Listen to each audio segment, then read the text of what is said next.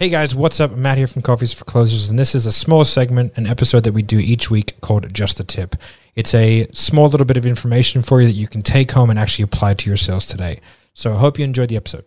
Hey guys, what's up? Matt here. Welcome to an episode of Just a Tip. Today I got a great one for you. It's all about how to transition from a logistical based objection to a fear based objection. So what I'm going to teach you is my little tiny bridging question that is really, really powerful. Expand a little bit about it. And then from there, you guys will have the ability to transition anyone into a more fear based objection handling frame. All right, guys, cue the intro. Bye.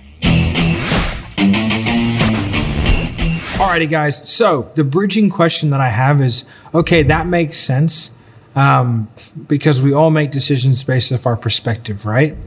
Okay, so it's a very, very simple question. I do this once I've tied off all of the logistical things that I need to tie off, right? So I've gotten the payment plan, dealt with the partner, all the like the nitty gritty logistic stuff is all good to go, but they're still struggling to move forward.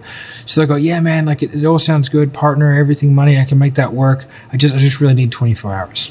Man, that makes sense, right? Because we all make decisions based on our perspective. If you go into salesniper.net, what I want you to do is comment objection handling matrix. Then from there, we'll send you some videos, send you some resources so that you can you can see exactly how this is scripted out. But that bridging question is very important. That bridging question now allows me to change the, the, pace of the conversation away from buying something to taking an action. And all we have to do is instead of getting to buy is shift their perspective. Okay. So if you have that question, you've dealt with it, you go, okay, so like we all make decisions based on our perspective, right? Okay. That's an important buy-in where we can then go into the next stage and you can find all that stuff out, salesniper.net forward slash free resources download the objection handling matrix or comment uh, matrix down below and we will send it to you. No dramas, no offense or buts. All right, guys, have a good one. Bye.